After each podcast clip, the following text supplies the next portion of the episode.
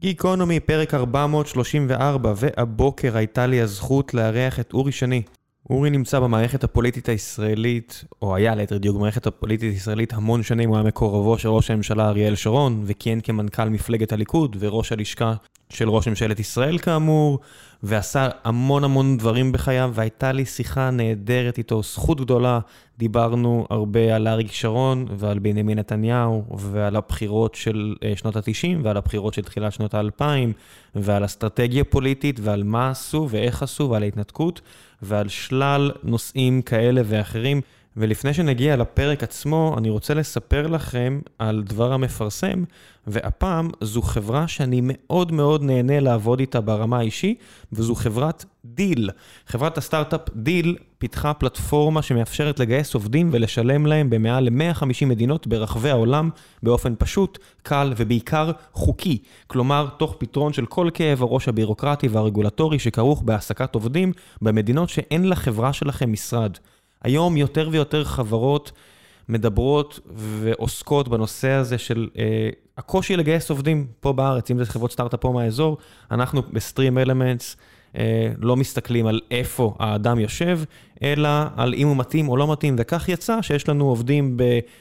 כל אזור הזמן הנוכחי הזה שבו אנחנו נמצאים, מדרום אפריקה בדרום ועד לדנמרק ושוודיה בקצה הצפוני, ובין לבין בגרמניה ומקדוניה והונגריה והולנד, וכל הבלגן הבירוקרטי הזה שעשה כאב ראש ל-CFO ול-Head of HR, כל הדברים האלה שחוללנו עם להשיג מפתחים מכל העולם, נפתר באמצעות חברת דיל.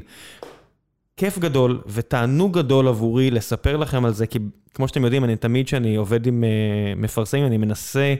לתקף את ה... את ה-value proposition שלהם, את מה שהם מציעים בעצמי, וכאן אני יכול להגיד לכם בלב שלם שדיל, שאפשר למצוא אותה באתר letsdeal.com, www.lets.deal.com, זה משהו שלנו אישית בסטרים אלמנטס עוזר מאוד מאוד מאוד. Deel מייצרת את חוזה ההעסקה, מאפשרת חתימה דיגיטלית קלה מול העובד, וכל תהליך התשלומים.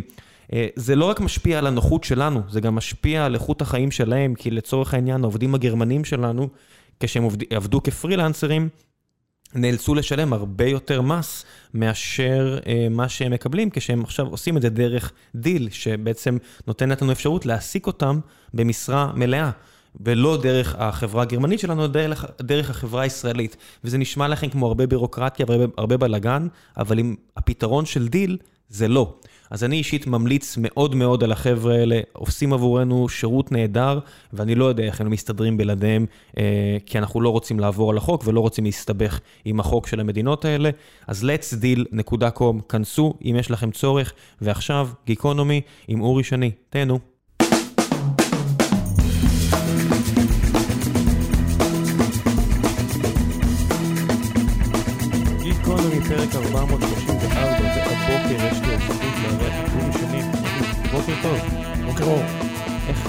המציאות הפוליטית הנוכחית תופסת אותך?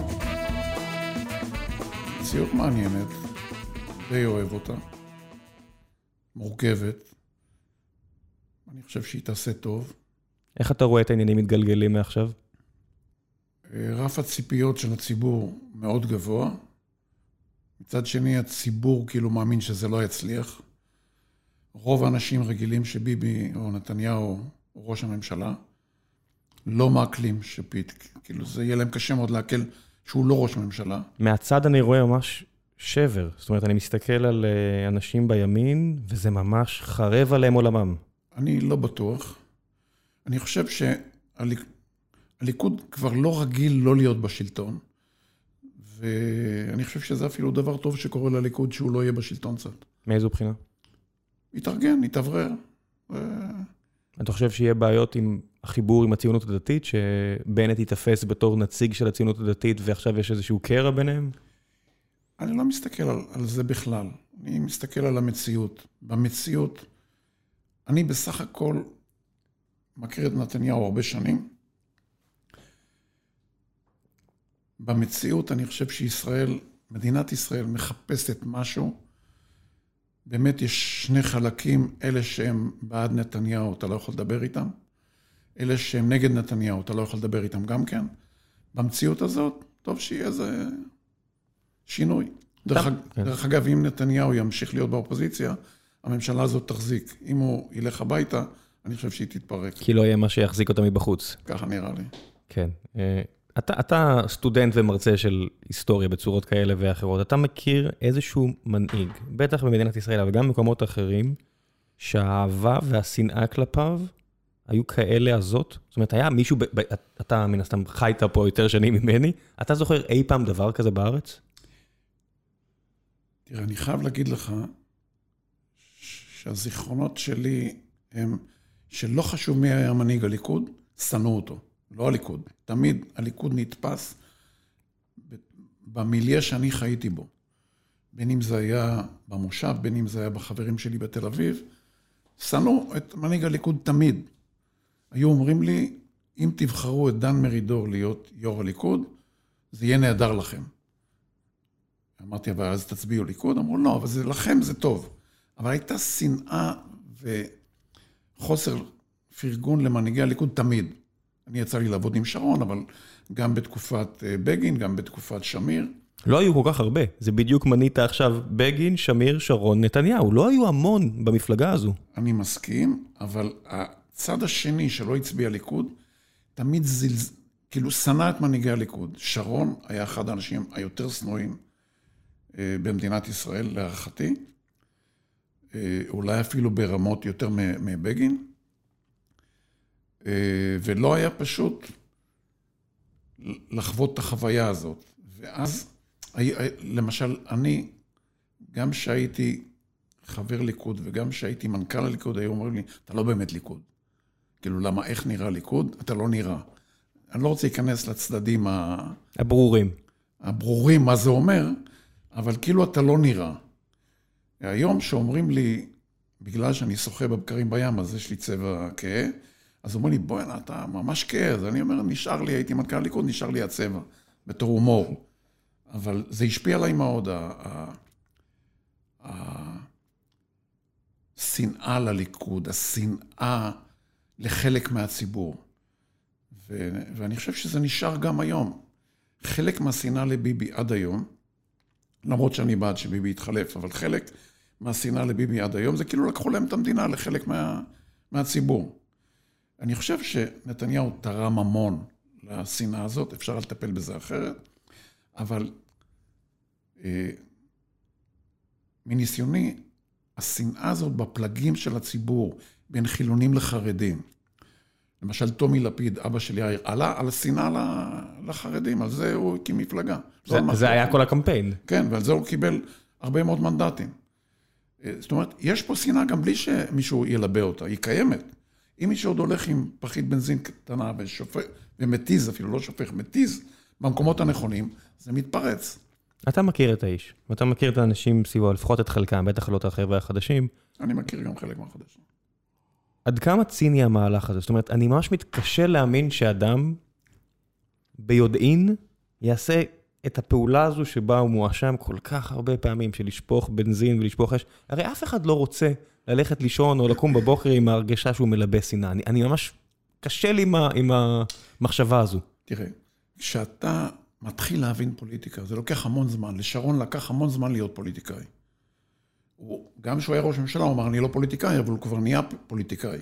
כשאתה מתחיל להבין פוליטיקה, אתה מבין שבעצם אתה צריך להבין שפוליטיקה זה כמו שלא מזמן חיינו במערות, בתקופה הזאת שהיינו במערות, זה פוליטיקה. יצרים, כוחנות, אלימות, זה פוליטיקה. מי שלא מבין את זה, לא מבין פוליטיקה. ש... נתקלת בטח בכל מיני אמנון ליפקין שחק וכל מיני כאלה שפשוט, אז הם לא הצליחו. הם פשוט לא הצליחו. הם לא הצליחו. גם גנץ, הוא איש טוב במובן הפחות מוצלח של המילה, ולכן הוא לא מבין... גם שרון הרבה שנים לא הבין פוליטיקה, אני אתן לך דוגמה. שרון היה עומד, שהוא היה יו"ר מרכז הליכוד, או היה כבר מאוד מוערך, הוא היה, הוא היה אומר לאנשים, הכוח שלי בא מהשדות, מה, מה, מהצמחייה, מהכבשים, מבעלי החיים. והיינו אומרים לו, לא, הכוח שלך בא מחברי המרכז. תגיד להם את זה, כי אם לא, הם לא ילכו איתך. הם לא איזות. לא. אה, את צריך להבין, זה מקום רווי יצרים. רוב מי שחי סביב הפוליטיקה, כולל חברי הכנסת והשרים וחברי המרכז או לא חברי המרכז של כל המפלגות, הם שם. יצרים, תככים, הם חיים בעולם מקביל, הם לא חיים בעולם שאתה ואני חיים בו כרגע. הם, אין להם יום, אין להם לילה, יש להם סדר זמנים אחר, הם תופסים את עצמם בצורה אחרת, אחרת הם לא מצליחים בפוליטיקה.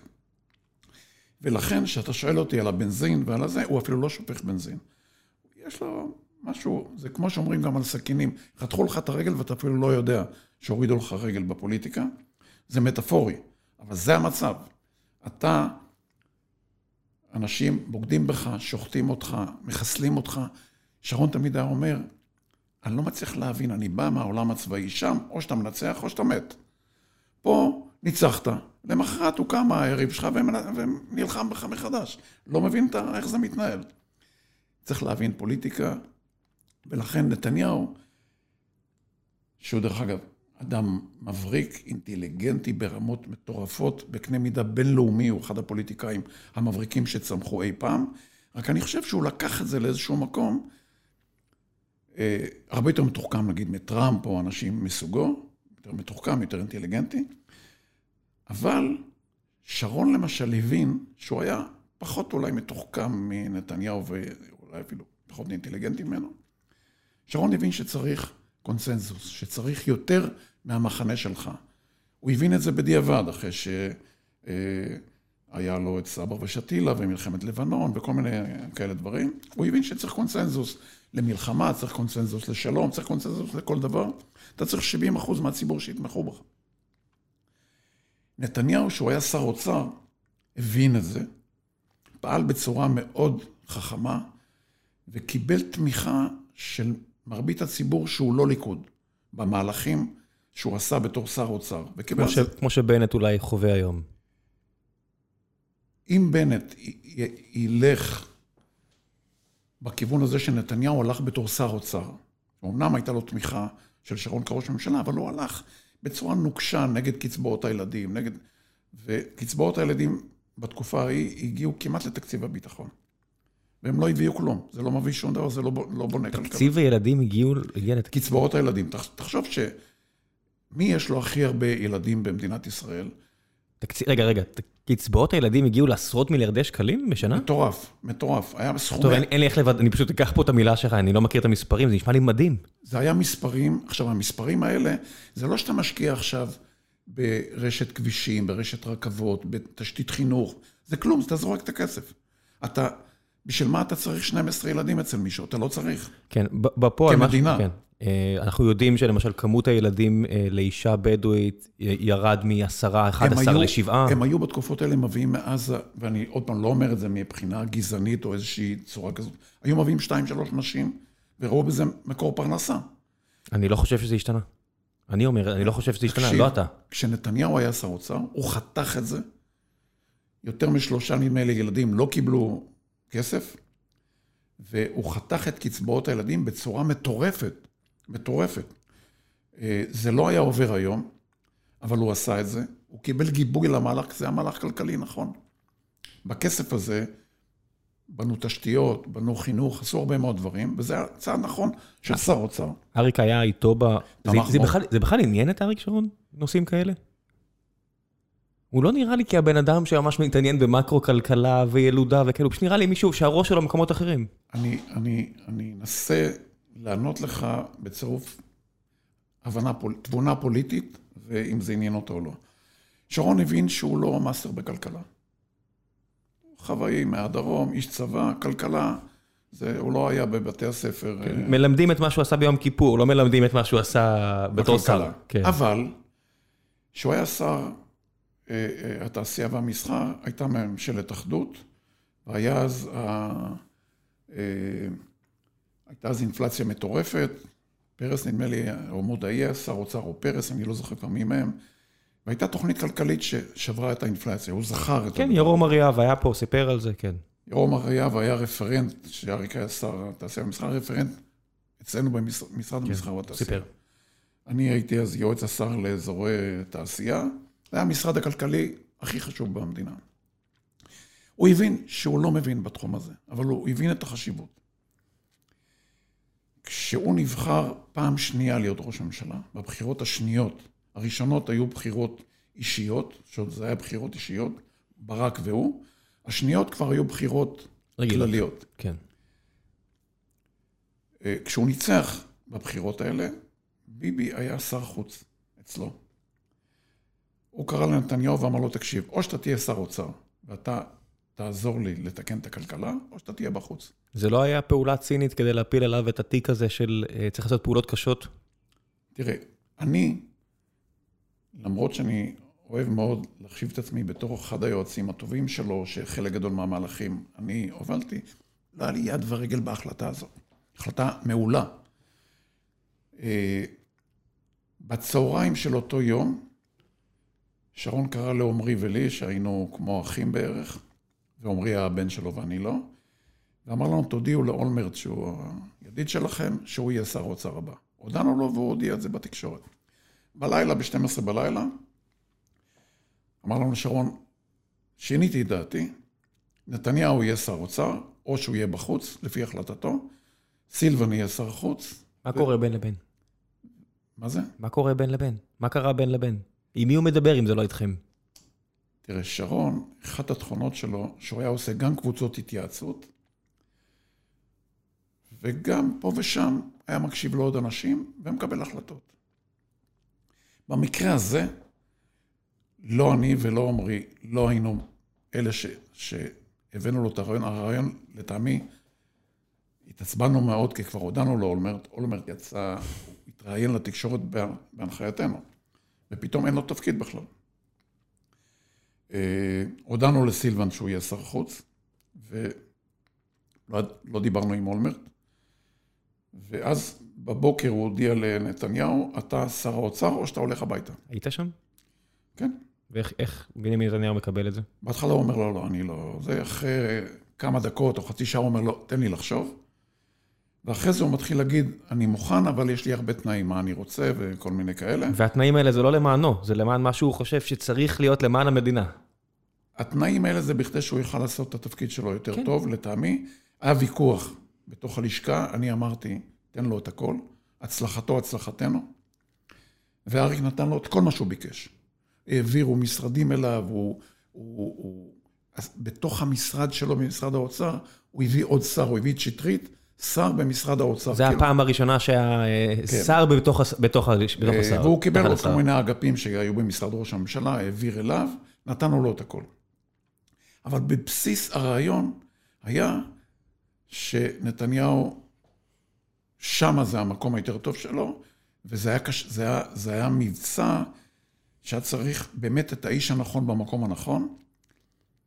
אה, שרון, יכול להיות שמבחינה פוליטית באיזשהו שלב זה טיפה עצבן אותו שהוא מקבל קרדיט, אז הוא בשלב מסוים באחד הרעיונות אמר, אין לו לב לנתניהו, כאילו שר, היינו אומרים לו, תגיד שהוא שר אוצר טוב, אמר, אין לו לב. ברעיון, וזה נדבק לביבי. אבל זה היה בבסיס העניין, שהוא אמר לו, אתה לא תסתובב בעולם ותהנה, כשאני פה מתמודד עם הבעיות, אתה תטפל בכלכלה. אה, במשרד ראש הממשלה היה אז אביגדור יצחקי, שהיה מחובר לנתניהו, היה מנכ"ל המשרד, ואביגדור היה הולך ובא בין שרון לנתניהו, וחיבר את כל ה... ובאמת, שרון נתן לו את כל היד חופשית לעשות הכל, והוא עשה. ביבי כמו ביבי, אחרי חמש דקות הוא כבר אמר, ניצחנו, עשינו, וזה קרה אולי שנה אחר כך, אבל... אבל הוא עשה. אבל הוא עשה. הוא עשה רפורמות מטורפות. ש, שפגעו, שפגעו בו, שפגעו בו אישית. בטווח הקצר. כן, בטווח הקצר. באהבה של ההמון, והאהבה של ההמון היא, היא משמעותית. אבל עזרו לו, כן. אמרו לו זה קודם, לקבל אהדה לא מהמחנה שלו. שזה, כן. שרון הבין מזמן שבלי זה אתה לא יכול להיות דמות ציבורית. וביבי אז הבין, קיבל אהדה מטורפת. אני תמיד קורא לזה עשרת אלפים של רני רהב, אתה יודע, המיליה הזה של מובילי דעת קהל, ה-who's and who's, כל האלה, שם הוא היה נפגש איתם, מתייעץ איתם, נתניהו, והם מאוד אהדו אותו. ובתור ראש ממשלה הוא הפסיד את זה. הוא הפסיד את זה.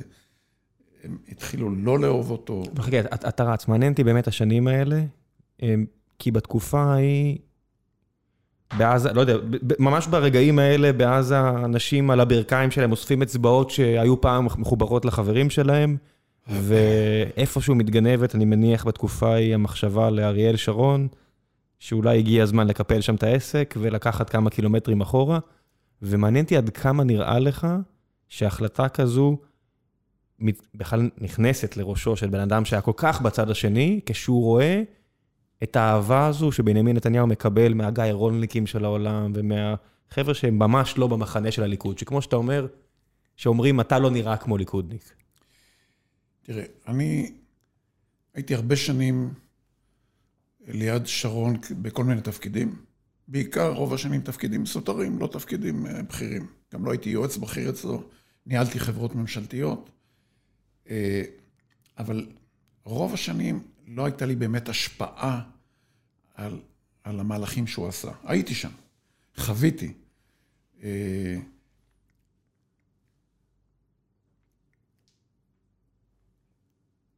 אחד הדברים ששרון, אה, שהם היו מאוד מורכבים, כשהתמודדנו מול ברק, למשל, אני חושב, אני מעריך ששם נולד מה שקוראים לו ההתנתקות, אני טיפה אפתח על זה, אבל אה, שרון לקח לו בערך שנה, כשנה, להבין שהוא ראש ממשלה. בהתחלה הייתי נוסע לידו, עומד לידו, היו אומרים ראש ממשלה, הוא היה מסתכל לראות על מי מדברים. הוא לא באמת קלט את זה שהוא ראש הממשלה של מדינת ישראל. אחר כך התפקיד התיישב עליו עם כל הכבדות שלו. זה ממש לא פשוט להיות ראש ממשלה במדינת ישראל. בוודאי, כל צעד שהוא עשה, שעצם העלייה שלו להר הבית, שינתה אולי את מהלך ההיסטוריה. אתה, כשאתה ראש ממשלה, אני אדבר עליו. בשלב מסוים, הוא התחיל להסתכל אלפיים שנה קדימה ואלפיים שנה אחורה. שזה היה מדהים בעיניי. לפעמים זה היה עד כדי גיחוך. טסנו נגיד לאיטליה ברלסקוני בזמנו, כשהוא היה ראש ממשלה חדש, ונחתנו באיזה בסיס צבאי, אפילו לא בשדה התעופה הרגיל, ונסענו כשהם מסוקים באוויר וליווי. מה, זה במילאנו או ברומא? נסענו לרומא, אבל נחתנו באיזה בסיס צבאי, צבאי, אני לא זוכר איפה. גם אני, שמע, לא נולדתי להיות אה, אה, מנהל, כאילו, מנהל משרד ראש הממשלה, גם לי זה היה חדש, וכזאת טיסה, שמע, הייתי, גם אני בהלם, אתה יודע, נוסעים באיזה מכונית, הכל. גם, גם לי לקח זמן לקלוט בכלל איפה אני נמצא. אז אמרתי לו, תראה, הגענו בבוקר, היה יום מדהים. עכשיו, גם אני כמוך אוהב היסטוריה, ישר אצלי זה הרומאים וזה. ואני אומר לו, תראה, תראה איזה יום, אריק. הוא אומר לי, אל תשכח שהם יגלו אותנו. האיטלקים. זה אותם רומאים. כאילו, היינו כן. שנינו, אני, גם אני חשבתי על הרומאים, אבל לא הייתי כמוהו. כאילו, זה נחת עליו אלפי שנים אחורה, הוא אומר, אל תשכח, לא נשכח ולא נסלח, כאילו. עכשיו, אין קשר, אתה יודע. לא. אבל אני חוזר עכשיו למה שדיברנו על ה... למה הוא הלך על ההתנתקות. תראה, הוא הבין... רגע, אבל עכשיו, אם, לקחת את החור, אז אני בכל זאת אשאל. כי כשאתם מתמודדים ואני אומר אתם, כי יש לך יד ורגל בזה לחלוטין, נגד אהוד ברק. ואהוד ברק מבטיח הבטחה מאוד פשוטה, שהוא קיים.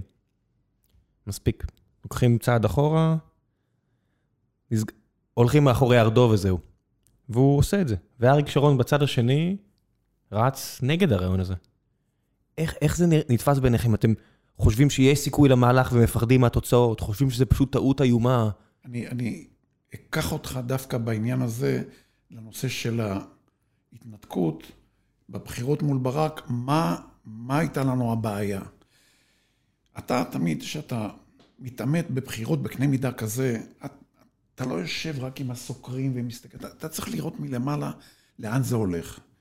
כמו נגיד יושב ראש של תאגיד גדול בארצות הברית, משלמים לו כסף שהוא יסתכל חמש שנים קדום, קדימה לתוכנית האסטרטגית, לראות שהתאגיד הזה הוא הולך לשם, הוא לא המנכ"ל, זה התפקיד שלו, הוא ישחק גולף כל היום, הוא יהיה עם בחוץ, זה לא מעניין. קבל מיליונים בשביל לראות שהאף של התאגיד בעוד חמש שנים יהיה שם. שם אני מתכוון... מה שהם אוהבים trajectory, להגיד איפה ה trajectory. יפה. עכשיו, בבחירות, התפקיד של אנשים כמוני או של עמרי שהיו, שבאמת צריכים להסתכל על הניצחון ומה יהיה אחר כך, ולא לשקוע לתוך כל מיני סוקרים כאלה. וזה. אנחנו לא יועצים אסטרטגיים, אנחנו מעבר. אני לא אומר זה בהתנשאות, זה התפקיד שלנו. אנחנו הסתכלנו וראינו ככה, ברק, הייתה לו תקרת זכוכית, שגם בתוך המפלגה שלו, גם בתור בוחרי זה, חלק לא רצו לבחור בו. שרון, לא לגמרי אהבו אותו, אבל לא הייתה לנו תקרת זכוכית. למה זה? שניהם הרי רמטכ"לים, לא רמטכ"לים, אלוף, אלוף ואלוף ורב אלוף. אני אסביר לך, תכף כן. אני אפתח את הרעיון. ברק, כשהוא נבחר, אני הייתי שם. הוא נבחר, ואז אריק נהיה יו"ר, האופוז... יו"ר הליכוד. הוא עמד ואמר, שחר של יום חדש, זה לא סתם. מערכת הציב... אנחנו חשבנו שהוא יהיה 40 שנה. כאילו, שמפלגת עבודה וברק יהיו 40 שנה בשלטון, לכן אריק הסכימו שהוא יהיה יו"ר האופוז... אה, אה, יו"ר הליכוד. כי זה חסר משמעות. כי אמרו שטויות שיהיה עכשיו 4-5 שנים סתם, והוא כבר לא שמע טוב, לא ראה טוב. אמרנו להם, תנו לנו רק, אתה יודע, בינתיים קצת בשביל כבוד, ושכנענו. אבל זאת הייתה התפיסה. ברק לא הבין כי הוא איש צבא, מה שאנחנו כבר הבנו, שיש הבדל, ו... ותכף נדבר, אולי נחזור לבנט. הוא לא הבין שכשיש מערכת ציפיות כזאת גבוהה, אתה חייב להוריד אותה. בשביל להצליח אחר כך, ואז כששרון נבחר, הוא אמר, על, על הקטע הזה שהבנו את ברק, הוא אמר, מה שרואים משם לא רואים מפה. אמרו לו, איך אתה אמר? מפה רואים דברים אחרים. איך אמרת אז ככה, ועכשיו אתה אומר ככה, כשאתה ראש ממשלה אתה מדבר אחרת, מה שרואים מפה לא ראיתי משם. והוריד את מערכת הציפיות מיד כשהוא נבחר. ברק העלה אותם, נשאר בקמפיין.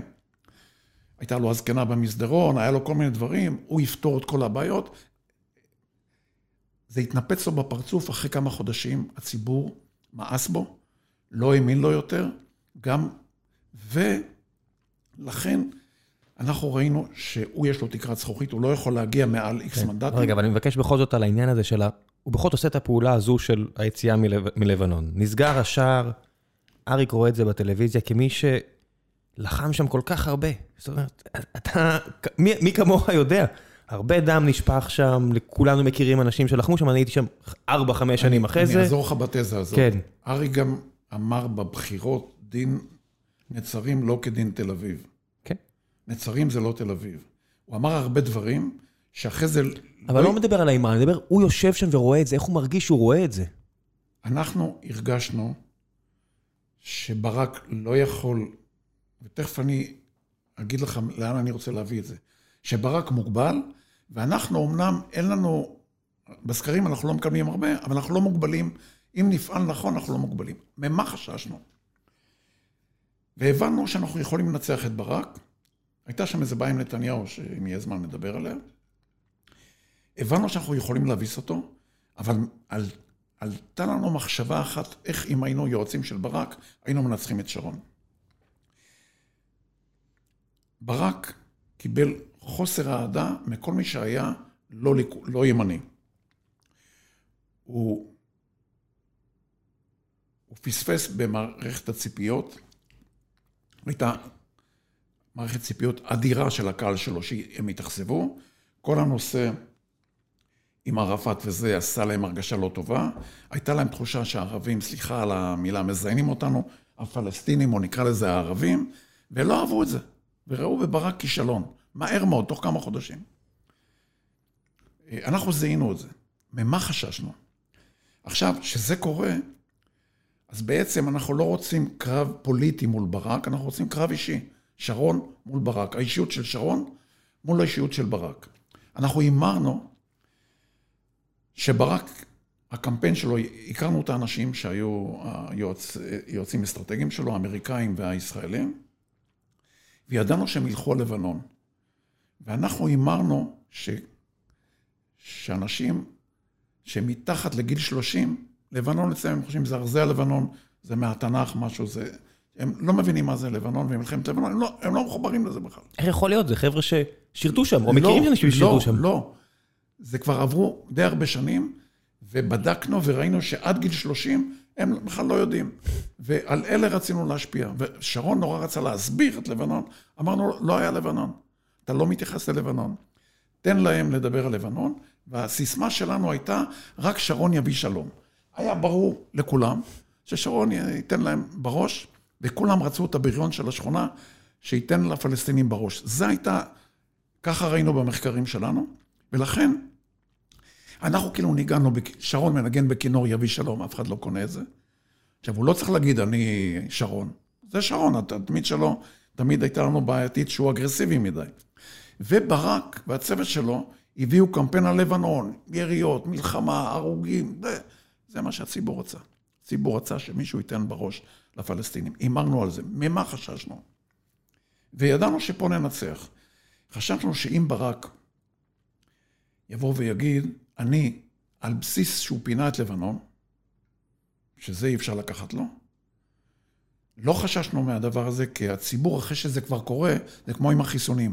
once כבר אין קורונה, נגמר הסיפור. שכחנו. אז לא מבינים את זה. אנשים שלא היו ולא ראו תרחישים שקורים, קנית אוטו חדש אחרי יומיים, זה כבר לא מדבר אליך. בהתחלה אתה בפנטזיה מטורפת. הריח נגמר מהר מאוד. זה מדבר בעיקר לגברים, אני לא, לא, לא הייתי אישה פעם, אז אני לא יודע איך זה, אבל יש לי בנות, לא נראה לי שאוטו זה משפיע עליהן.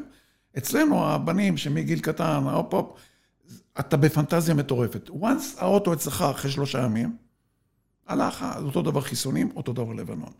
ממה חששנו? שברק והאנשים שלו, שהם היו מתוחכמים מאוד, חשבנו שהם יותר מאיתנו, אנחנו החשבנו את עצמנו, כולל שרון, איכרים, רדודים, אבל אמרנו, אנחנו חייבים לנצח פה, אין, אין ברירה. חששנו שהוא יבוא ויגיד, אני, כמו שאני אבחר, אני אפנה את נצרים. ואז הוויכוח יהיה פוליטי. חששנו מוויכוח פוליטי, כי אם הוא יהיה פוליטי, אז, אז זה פתאום ימין ושמאל. בימין ושמאל פחדנו שנפסיד. בברק שרון ידענו שננצח. ולכן, פעם ראשונה שעבר לו בראש לשרון, העניין הזה עם פינוי. דיברנו על זה, אני חושב ששותפי סוד פה היו שניים, שלושה, לא יותר. על החשש. אמרנו, מה נעשה אם, אם, אם הוא ילך לצעד הזה?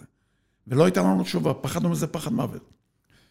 והם לא היו מספיק מתוחכמים, ואנחנו הדגשנו שרק שרון יביא שלום, וזה היה נראה לצד ההוא שאנחנו מטומטמים. ועד כמה אריק בסדר עם המסר הזה? לא מדבר על לנצח בחירות, בסוף הוא לא, הוא לא ילד, הוא עשה דברים גדולים בחייו, והוא מכיר את האנשים שם, והוא יודע משמעויות ביטחוניות. עד כמה זה יושב עליו? מה? כאדם שילחץ על הכפתור ויתחיל את המהלך. של פינוי? כן. לא, זה בכלל לא היה ברקע אז. זה היה נטו הבחירות. זה היה נטו הבחירות. אני חושב שפעם ראשונה שעבר לו בראש, הוא היה בארבע עיניים, פגישה עם בוש, הוא היה פרסונה נון גרטה בעולם כשהוא נבחר. זה היה המצב. האמריקאים לא סבלו אותו, האירופאים שנאו אותו, והיינו צריכים לטפל בזה. אנחנו חשבנו שיש חשיבות, היה לו קשר מיוחד עם בוש הבן, שבעצם חששנו, בוש האבא הכניס לליכוד לשמיר אז בזמנו עשרה מיליארד דולר שהוא לא אישר לנו ערבויות, היה סיפור. פחדנו שהבן ינקום או משהו כזה, אבל לשרון היה לו קשר מיוחד עם בוש הבן. אנחנו הצענו לו בפגישה הראשונה להגיד לו, אם הוא יצליח למגר את האינתיפאדה, לאן הוא מוכן ללכת. ושם בעצם בשיחה בארבע עיניים, אני חושב שנולד הכיוונים האלה, למרות שהאמריקאים הופתעו מהמהלך. הם לא האמינו שהוא ילך, כמו שאף אחד לא האמין. כשהמהלך הזה הוחלט, אני כבר הייתי מנכ"ל שיכון ובינוי והייתי יועץ מבחוץ, וגם אני הופתעתי, לא הייתי בסוד המהלך, לא הייתי אחד שתמך בו. אבל הכרת את אריק. שרון, מה שאפיין אותו, לכן הוא גם ניסה להקים מפלגה חדשה. הוא בבחירות השניות שלו אמר, אני עכשיו רוצה לעשות דברים שאני לא אוכל לעשות, אני לא סתם רוצה להיבחר, אני רוצה לעשות דברים להיסטוריה. והוא העריך שבעת הזאת, למרות מה שהוא אמר קודם, שכמו לבנון שהיא בקצה וכמו עזה שהיא בקצה, לא כמו יהודה ושומרון, יכול להיות שזה יכול לתרום לישראל התנתקות מעזה, יציאה מלבנון, בשמירה על הקו הזה של יהודה ושומרון בצורה אחרת, והוא הלך לכיוון הזה. אה, אני חושב שהביצוע לא היה מספיק טוב, יש לי הערות על זה, אבל, אבל once הוא החליט, הוא הלך על זה. הוא הלך על זה וחשב שהוא יקים מפלגה חדשה, ובתוך הליכוד הוא הלך על זה וכופף את כולם. שרון כמו שרון, הלך וקיבל על זה הרבה מאוד קרדיט מהציבור.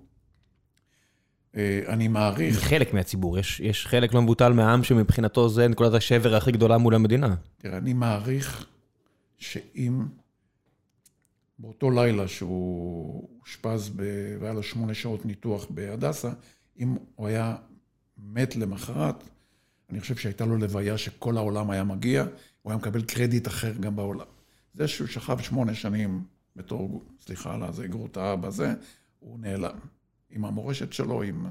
כן, צריך, בן אדם שרוצה כבוד צריך להיעלם באבחה אחת. נכון. לאף אחד אין, לא בגין ולא אף אחד, לאף אחד אין, הזמן לא עושה טוב לאף אחד. לא, לא. והוא לאט לאט נשכח ב, בדפי ההיסטוריה, אחרת הוא היה נשאר, וגם ההתנתקות הייתה מקבלת נופח אחר.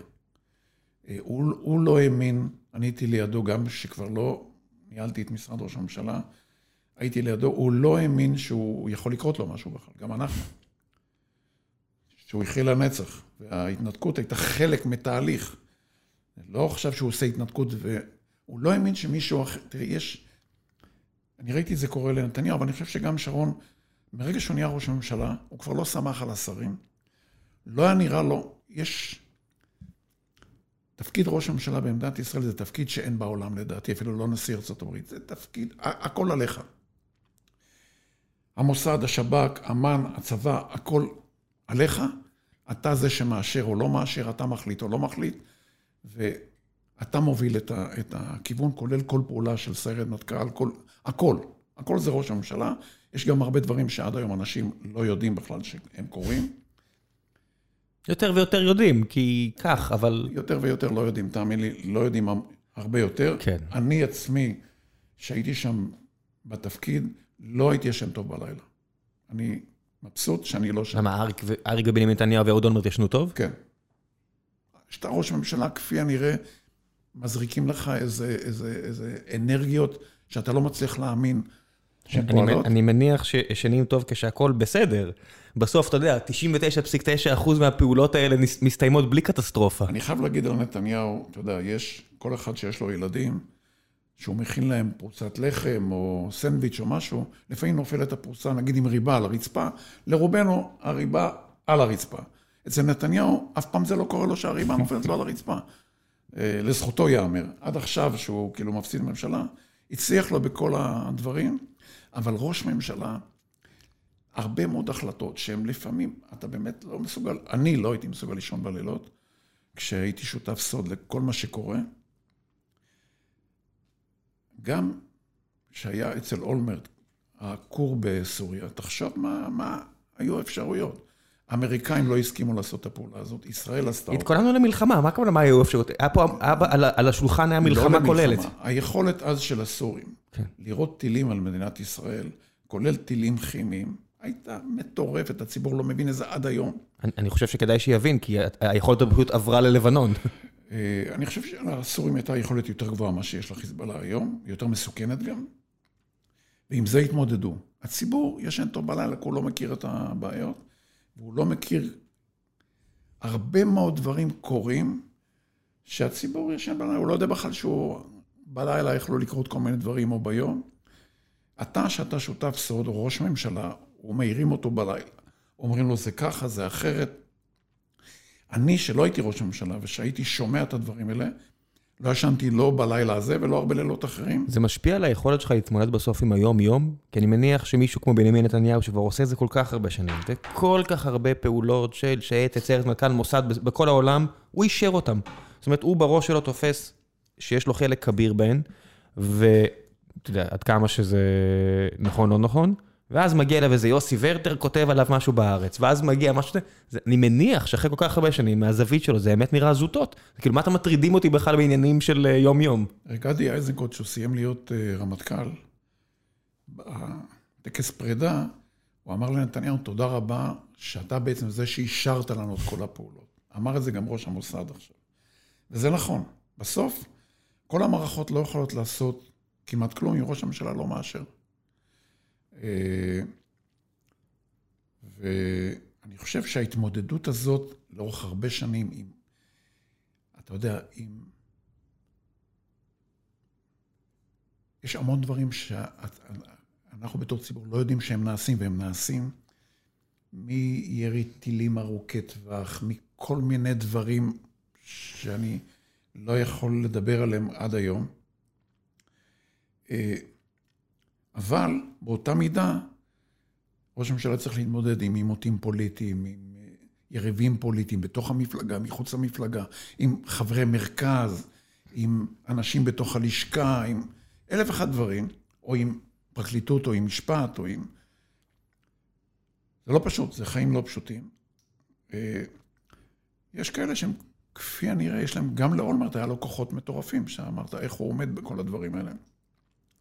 אני חושב שנתניהו באמת ניחן ביכולות אדירות. אני לא יודע מה קרה בשנה, שנתיים האחרונות. זה רק שנה, שנתיים נראה לך? אני לא יודע להגדיר כמה. זה לא איש שאני הכרתי אה, אה, אה, מתקופות אחרות. אה... שמע, אתם, אתה יודע, אתם כבר לא ילדים. האיש שהכרת היה הרבה יותר צעיר. בסוף, אתה יודע, מי שאנחנו בגיל 50 זה לא מי שאנחנו בגיל 70. כן ולא, תראה, אני, אני אפילו הסתכלתי על שרון. היכולת של בן אדם להשתנות בגילאים מאוחרים, כפי שאתה מרמז כרגע, היא, היא פחותה. כן. שרון, כשעמרי ואני ועוד כל השותפים שהיו אז, הובלנו אותו לכיוון ראשות ממשלה, הסיכוי היה 2-3 אחוזים. הוא נהיה יו"ר זמני של הליכוד, הוא היה כבר כמעט בסוף דרכו אליבא דכולם. אה, והוא היה צריך להסכים לעשות הרבה מאוד שינויים עם עצמו ועם הסביבה, בכדי להתאים לכיוון שהלכנו. כאילו, כל מה שהוא האמין בו, של אה, לא לוותר, להתנצח עם כולם, להיות אגרסיבי, אמרנו לו, בוא, הולכים הפוך. אתה סבא, אתה מקשיב, אתה איש אחר עכשיו. אה, ואמרנו, אם רוצים לנצח, אתה חייב ללכת בכיוון הזה. עכשיו, זה לא פשוט להביא אדם כמו שרון, שהמפקד המאה ואחד. אה, אלוף במלחמות, מה... כשמי שמדבר... כאילו לא צ'מפיון, אלוף... כשמי, כן. כשמי שיושב לו על הווריד, אה, עמרי ואני בעיקר, אבל היה שם עוד, אה, עוד אנשים מאוד מיומנים, מאוד מוכשרים, היינו צוות שלם, אבל ביום-יום ישבנו עליו עמרי ואני, והיינו אומרים לו דברים, אל תעשה, נגיד סתם אמירה, מה שבא לך לעשות, תעשה הפוך. זה דברים שאני היום מסתכל עליהם, ואני אומר, מאיפה היה לנו, א', את החוצפה לדבר אליו ככה, ושתיים, איפה היה לו תשומות נפש להקשיב לנו בכלל. אבל הוא מאוד רצה להגיע לתפקיד הזה, והיה מוכן לשלם מחירים גבוהים. הוא היה יושב עם אנשים, שומע מאה פעם, לא נותן לבן אדם להרגיש שהוא כבר שמע את זה עשרות פעמים אחרות, וכל אחד היה בא, מה אתה אומר, ורושם, וכאילו, הוא השקיע המון המון תשומות נפש בשינוי. הוא נהיה בן אדם אחר קצת. ב... ב... בנגיד שנתיים, שלוש האחרונות שהוא היה יו"ר הליכוד, או שנתיים אפילו לפני זה, ואני חושב שזה הוביל אותו לכיוון גם להיות ראש ממשלה, וגם להיות ראש ממשלה הרבה יותר טוב ממה שאנשים חשבו שהוא יהיה. אפרופו בנט. לבנט נראה לך יש כוורת כזו מסביבו? זאת אומרת, נראה כאילו השותפים הכי קרובים אליו זו מישהי שלא בטוח שמסכימה איתו ובכלל הולכת איתו, וזה, אני מסתכל מהצד, אני אומר, מי, מי החבר'ה הקרובים אליו שאיתו? תראה, אני זוכר את הימים שנתניהו הגיע ארצה. אני הייתי אז הרבה שנים כבר עם שרון. בתוך הליכוד היה ארנס ושרון, הם היו כאילו אחרי שמיר ובגין. אנחנו מדברים סוף שנות ה-80, תחילת שנות ה-90. משהו כזה. ופתאום נתניהו הגיע מארצות הברית. הוא היה אה, האיש שלנו באו"ם, ואחרי זה סגן שר החוץ של לוי. כוכב. הוא הגיע עם כוורת שלא הכירו אותה אז, אייל ארד, הביא את אביגדור ליברמן, שהוא אז בכלל דיבר במבטא רוסי כבד. אם היום הוא, יש לו, אז היה לו בכלל. גם התלבש וגם נראה איזה עולה חדש מרוסיה. ודי הסתכלנו על הצוות שלו, לא ברכה מספקת. ואני זוכר שהוא הגיע, היה פריימריס בהרצליה. היה חם. אלי לנדאו, אז נדמה לי, היה ראש עירת הרצליה, ואנחנו הסתובבנו שם כל היום. שרון הלך, מזיע קולו, היה... זה היה נראה, הוא, הוא גם הזיע, גם החולצות שלו היו עם זה, וגם אנחנו, זה היה נראה לנו מושבניקים. יום מטורף. כל פעם שהיינו עוברים ליד נתניהו, היית רואה אחד יצא מהמילן עכשיו, מה... אתה יודע, מה, מהמכונת כביסה ומהגיהוץ, ומריח ממנו... בושם. דובדבנים, לא... כן. אמרנו, בוא'נה, כאילו, אליל. בדיעבד גילינו שהיה לו איזה עשר חולצות תלויות מאומלנות בזה, והיה לו את ה... מה שאז לא היה בארץ, הביאו מארצות הברית את ה-wet ones, אתה יודע, את האלה. כן, את המגבונים. היה מתקלח עם הגבונים כן. שתי דקות, ועושה סיבוב. השיטה האמריקאית, שאתה יוצא לקמפיין של 12 שעות, ואתה תמיד נראה איכשהו בסדר. עכשיו, אנחנו הסתכלנו, ואמרנו, בוא'נה, אנחנו מתקופת האבן, ופה בא מישהו, אתה יודע, ממלחמת כוכבים, מישהו אחר. זכרנו את, ה... את מה שהיה ניקסון ו... וקנדי, וזה נראה לנו, והבנו שהוא מביס אותנו בכלל, מי אנחנו? שרון היה נראה מימי הביניים. ובאמת הוא לקח... מצחיק שבחרת בדיוק ניקסון קנדי, כי קנדי מנצח, אבל ניקסון לומד את המשחק וחוזר לנצח פעמיים. כן, כן, אבל אני אומר, זה מה שאז למדנו. כן, כן. וראינו בנתניהו, שמע, שחקן אדיר. ניחא אנחנו, כל הליכוד ראה בו. הוא עבר בקפיצה רכה את אולמרט, את אה, רוני מילו, את דן מרידור, את כל החבורה הזאת, ומישה ארנס ושרון נראו בכלל מימי הביניים. הוא נהיה ראש ממשלה, הוא בכלל לא שם על שרון, השאיר אותו בחווה. אם לא דוד לוי, שעשה לו קצת שרירים וזה, בכלל שרון היה נשאר בחווה. ואז הוא הביא אותו להיות אה, שר כזה, נתן לו קצת זה, ונהיה שר אצל נתניהו, כשנתניהו ראש ממשלה. שנתיים לפני הבחירות. שנתיים לפני הבחירות של 99, 97 אנחנו מדברים? או איזה בחירות? שנתיים לפני הבחירות אה, אה, אה, ברק נתניהו. ברק נתניהו זה 99, אז 97 אתה מדבר. 96 נתניהו כן. עולה לשלטון אחרי מות רבין, וכן. כן. שנתיים לפני, ביבי היה ראש ממשלה, והראשי הערים והפעילים המרכזיים בליכוד לא אהבו אותו. הוא גם כן, בהתאמת הציפיות, הוא נכשל. הוא היה חדש, הצוות שלו לא הרים את הכפפה, אה, והוא לא התנהל נכון. מבחינה פוליטית ומבחינת מדינת ישראל, הוא לא התנהל נכון. הוא גם היה הרבה, הרבה פחות זהיר ביטחונית. המובילים, לא בכלל, הוא נכשל אז ב... כביש, כביש המנהרות. המנהר... אה. לא הצליח לו. ולאט לאט הוא התחיל לרדת, ואנחנו הרגשנו שנתיים קודם שהוא לא... שהאהדה שלו יורדת, ואני אז באתי לשרון עם תוכנית, לא עבדתי אז עם שרון, עבדתי בחוץ, אבל הייתי מחובר אליו מאוד. ובאתי ואמרתי לו, נתתי לו תמונת מראה, שבדרך כלל אנשים קרובים למנהיגים לא מסוגלים להגיד להם. ואני זוכר שאמרתי לו אז, אה, קוראים לך שופל, אתה נתפס כשופל, אבל לקחו לך את הכף, אתה ימינה, שמאלה, קדימה, אחורה, בלי כף, זה אתה. היה עניין של עוד דקה שהוא מעיף אותי דרך החלון, תרתי משמע, פיזית. זה היה מסוכן עם שרון להיות אה, זה, אבל הוא גם לא העריך חנפנים.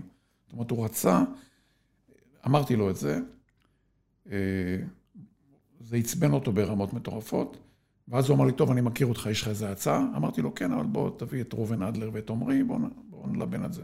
ראובן אדלר היה גם בעל מקצוע, בעל משרד פרסום, וגם חבר מקורב של שרון, ועמרי היה בן, אבל כבר היה בגיל של הערכתי, אפשר היה לשלב אותו. ואז שיתפתי אותם, ואמרתי שלהערכתי ביבי יפסיד בבחירות, אבל בכל מקרה, הערכה שלי ששרון פוליטית לא שווה כלום כרגע, אין לו שום ערך מוסף. אם ביבי ינצח, הוא לא יספור אותו, כי אין לו כוח פוליטי, ואם הוא יפסיד, אז הלכנו הביתה בכל מקרה. ולכן הבאתי הבאנו תוכנית שאומרת, בוא נצטרף לנתניהו, הפוך ממה שכל הליכודניקים הלכו. הצמרת של הליכוד התחילה להתנגש בביבי כשהוא היה ראש ממשלה. הצענו לשרון להתקרב לנתניהו, לדרוש את תפקיד שר החוץ. שר חוץ בדרך כלל, זה גם מה שיקרה עם לפיד כרגע. מבחינה פוליטית, כל המקורבים יודעים שלא יכולים לקבל ממך כלום. מקסימום אתה יכול לדבר איתם, אין לך שום, אין לך חברות ממשלתיות, אין לך... אתה יכול לעזור עם מינוי שגרירים. כן, שלושה אנשים. כן, מבחינת כמות האנשים שאתה עושה להם טוב, כמות היכולת שלך לעשות את הסקונה פוליטית מאוד מצומצם. בכלל, בגדול צריך להבין, בפוליטיקה, אתה מאמן האחד, יש לך עשרים שונאים. המינויים האלה זה תקלה, צריך להבין. כי עשרים איש רצו את התפקיד, מינית אחד, יש לך מאה שונאים, לא עשרים, כי זה... כן, ויש בסך הכל 200 מדינות בעולם, מוגבל. לא, וגם מתוך זה, יש לך שניים, שלושה תפקידים שאתה יכול למנות מחוץ למערכת. כן. זה מוגבל. אז שר חוץ זה תפקיד אידיאלי למי שרוצה לקבל אהדה במערכת הפוליטית, מבלי שהם מחכים, מחכים ממנו לכלום. כאילו רק להיות נחמד אליהם. וגיבשנו תוכנית ואמרנו לו, תקשיב, אנחנו הולכים, אתה הולך עם נתניהו כל הדרך, מתחברים אליו, תומכים בו, אתה יכול להגיד שאתה לא מסכים עם מה שהוא עושה, אבל אתה תומך בו. עד הבחירות. גם בבחירות נלך ונשכנע את כולם להצביע, אבל הוא יפסיד. שהוא יפסיד, אנחנו מעריכים שנתניהו, כאיש שצמח בארצות הברית, תפיסה אמריקאית, הוא יגיד, הולכים הביתה. הימרנו על זה. בואי שר על ההולכים. כן, הימרנו על הערב הזה, ואמרנו לו, אתה תהיה היחידי, אולי עוד מישהו מהליכוד שיעמוד לידו בלילה, ובאופן טבעי זה נראה, יהיה נראה של העברת מקל. והוא הלך לנתניהו, אמר לו, אני מוכן לתמוך בך, אני רוצה את תפקיד שר חוץ, קיבל. ושנתיים, עמרי שרון ואני רצנו בשטח, הבאנו לו את כל הפעילים שלא אהבו אותו כבר, וחיברנו, עשינו את כל החיבורים בשטח. והתחברנו למחנה נתניהו. חלק גדול ממחנה נתניהו היה בעברו מחנה שרון. אז בגדול, אני מדבר איתך על נתניהו של אז, שהוא היה בתפיסה אמריקאית, מפסידים, אומרים תודה, הולכים הביתה, אמרת ניקסון וכולי, וזה אכן פעל גם. מה שהיום נראה מאוד משונה, שהוא היה יכול לקבל עכשיו אהדה של הציבור הלא ליכודי, שהוא היה מעביר, אומר, סבבה, אם גם זה ילך, תצליחו, אני אתמוך בכם. כן, אנשים שלא יודעים, ניקסון שהיה אחד מהנשיאים הכי מושמצים, למרות שהוא זכה, לפני שהוא הודח, הוא זכה ברוב קולות מוחלט, ואז הוא הודח. כל הציבור הליברלי חוגג על, על, על ראשו, אבל הוא המשיך לשנים נפלאות של אהדה ציבורית. אני אחדד לך זה עוד, עוד יותר. כשהוא אמר, יאללה, שרה, הולכים הביתה, גם בליכוד התגעגעו אליו. אנחנו אז אני התמניתי להיות מנכ"ל הליכוד, והתחלתי לבנות את הליכוד, לא היה מה לבנות, הליכוד היה... אורוות? היה מרוסק. כן, התבוסה הכי גדולה... מרוסק. כן. היית בא לכל סניף, בכל עיר, אין ליכוד בכלל, אף אחד לא רוצה להזדהות ליכוד, ולא האמינו שהליכוד... אבא שלי שומע את זה כנראה עכשיו, כליכודניק של 40 שנה, בטח חולק על דעתך, אבל בסדר. לא, אני אומר, שאל את אבא שלך, אני מהמר על זה שהוא זוכר. זיכרון, זיכרון זה משהו מתעתע. נכון, אבל עדיין, לי בתור מנכ"ל הליכוד, הזיכרון הזה היה שהליכוד מת. לקחנו אנשי פרסום ואמרנו להם, מה עושים בשביל להדליק את הליכוד? הם קראו לזה הניצוץ. אתה חייב איזה ניצוץ, נדבר על זה תכף, בשביל להדליק את העסק. הליכוד מת, אף אחד לא היה מוכן להזדהות. בכל עיר שבאנו, אף אחד לא רוצה. בסניף, אנשים לא באים לסניף, זה היה המצב. עכשיו, כעבור שנה וחצי, שהצלחנו להביא להתמודדות מול ברק, גם אנחנו לא האמנו שזה ייקח כל כך מהר. פתאום ביבי אמר, אה, הלו חבר'ה, אני חוזר. זה היה המצב. עשינו סקר, אם הוא מתמודד מולנו בפריימריז, 85 אחוז הוא, אנחנו 12 אחוז, 15 אחוז. היה לי ויכוח עם עמרי, הוא טוען 20 אחוז. זה היה המצב. ואמרנו, כל השנתיים שעבדנו, הולכים לפח, הוא ייקח. ו... כשהתחלנו לבנות את נוער הליכוד וסטודנטים, הייתי נותן להם מגפונים, והייתי אומר ששרון עובר, תגידו, אריק אריק, מלך מי ישראל. זה בא, שרון מלכי, היו אומרים כן. ביבי. לא, לא שהם, זה מה שהיה להם בראש. זה בעיקר האפקט שהוא ירד מהבמה כמו גבר, אתה יודע, באצילות. מה שהוא עושה היום, טעות פטאלית פוליטית, וככל שהוא יהיה, אני אומר את הערכתי הפוליטית המקצועית, ככל שהוא יהיה באופוזיציה וינסה כאילו למרר את החיים, זה הדבק של הממשלה.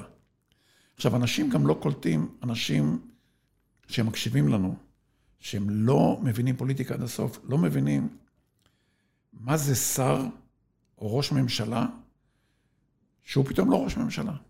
פתאום הוא צריך לקחת את התיקים שלו לבד. אין עשרות, אין דוברים, אין עוזרים. אתה יודע, אה, שאולי אולמרט הוא חבר, והוא אמר לי שהיה... אני אספר, בדרך כלל אני, אני נמנע מסיפורים על אהוד ועל המשפחה, אבל הם נסעו לטקס סיום הכהונה. והוא אומר, בדרך לשם זה כרגיל, שיירה, מסוקים, וזה. יוצא מהמשכן, מאבטח אחד, אוטו פשוט, סע הביתה, סיימת. ההבדל הזה, הוא אומר, והוא לא היה, אתה יודע, מישהו שהיה מקור... קרוב לכל העשייה, והוא אומר, הסתכל מהצד, הוא אומר, ההבדל הוא לרדת מ-180 קמ"ש להליכה. זה מ-2,000 קמ"ש. תקשיב, אתה נגיד נוסע לארה"ב בתור ראש ממשלה, אתה לא מבין מה זה. כל הרחובות בניו יורק סגורים. כן. כשאתה נוסע לא בתור ראש ממשלה, ראש ממשלה לשעבר אחרי שבוע, אתה... עכשיו, אתה לא בנוי. סיפר לי פעם, אה, אה, צביקה חפץ היה שגריר בלונדון. יש בחור שקוראים לו צביקה חפץ, הוא גר בזמנו בסביון, הייתה לו איזה וילה מפוארת. הוא היה שגריר בלונדון, והוא אמר, ביום שלמחרת שהוא חזר, הוא יצא, נכנס לאוטו, פתח את העיתון, והאוטו לא נוסע. פתאום הבין שאין נהג. עכשיו, זה קורה. שזה יקרה מחר בבוקר, ביום שני, כל השרים, בלי להגיד שמות שלהם, אין להם לא דוברים, לא נהגים, יש נהג אולי עם איזשהו חבר כנסת, הם פתאום, הם לא יודעים לחייג, הם לא יודעים לעשות כלום, תבין, שר, תמיד אומרים, מה ההבדל בין הר, נגיד הקלימנג'ארו, ושר? אחד יהיה שם עוד אלפיים שנה ואחד לא? לא, לא, אתה לא מבין את השאלה אפילו, אבל מה ההבדל ביניהם? נגיד הקלימנג'ארו, אתה נוסע ואתה רוצה לראות אותו, אתה נוסע שעות, ככל שאתה מתקרב, הוא מתרומם כלפי מעלה עוד יותר גבוה ועוד יותר גבוה ועוד יותר גבוה. ושר, הפוך. אז זה בן אדם בסוף. ברור. עכשיו, כשהוא יוצא מהתפקיד, הברוך הגדול, עכשיו, אני יצא לי עם שרון לצאת מכמה, כאילו, להפסיק פתאום בכהונה, גם אתה בתור עוזר, פתאום אין לך משכורת, אין לך אוטו, אין לך נהג, אין לך כלום. אין לך פלאפון, אין לך כלום. פוטרת. אתה אפילו לא יכול לשמור את המספר פלאפון שלך, אנשים לא יודעים לאן להתקשר. עכשיו, זה מה שיקרה ביום שני לכל הצמרת של הליכוד. זאת אומרת, הם יהיו באופוזיציה. אנשי התקשורת שמדברים כרגע אומרים, ביבי יהיה אופוזיציונר, אתם לא... אני הייתי באופוזיציה. זה קשקוש, סליחה, ללא... אתה לא מבין מה זה. השרים הם לא שרים יותר. הם חברי כנסת. חלק בחוק הנורבגי הזה הם אפילו לא חברי כנסת. הם, אין להם יכולת לעשות כלום. הם לא יודעים לעשות כלום. הם לא היו במקום הזה כבר 12 שנה. הם לא היו נקודה, כי זה לא אותם אנשים. כן. המפלגה לא הייתה. הם לא היו אף פעם. מירי רגב לא הייתה באופוזיציה. לא. הם פתאום, והם לא זוכרים, אין להם זיכרון מה זה. עכשיו, אני שעברתי את זה, אני יודע מה זה. אני שעזבתי את משרד ראש הממשלה, מאלף טלפונים ביום, אפס, כלום. עכשיו, למזלי, עברתי הרבה, זה, אז הכרתי את התהליך הזה. לא עונים לך לטלפון שאתה מתקשר, אף אחד לא צוחק מהבדיחות קרש שהיו לך קודם. אתה, אתה פתאום מרגיש שנזרקת לחלל ואתה לבד, אתה עף באוויר, אין לך כלום. זה מה שהם הולכים לחוות באופוזיציה, לפחות בתקופה הראשונה. וכל מה שמדברים אנשי התקשורת, הם לא מבינים כי הם לא חוו את החוויות האלה. אני עברתי די הרבה משרדים. אריק שרון היה שר, אני הייתי עוזר מאוד, בתפקידים מאוד בכירים, והפסדנו בבחירות, והיינו בסיור בנהריה. אומר לי הנהג, נהג שלי, שהייתי ביחסים נהדרים, אני חושב שהייתי בן אדם מדהים, כאילו, אתה יודע. כולנו. כולנו היינו... בוודאי. והוא אומר לי, תקשיב, אה, עכשיו כבר בשבע וחצי בבוקר היינו בנהריה. הוא אומר לי, תקשיב, בעשר... תדאג לעצמך להסעה, כי אני לא אהיה פה. אמרתי לו, מה, אתה לא תהיה פה, אני יודע לנהוג. הוא אומר, לא, לא, אני לא אהיה פה עם האוטו. כאילו... אתה לא מבין. אתה פשוט, אף אחד לא מקשיב לך, אתה לא יכול לדבר גם עם מנהל הרכב, כי הוא לא יקשיב לך בכלל, או עם הנהג. הוא והנהג נשארים.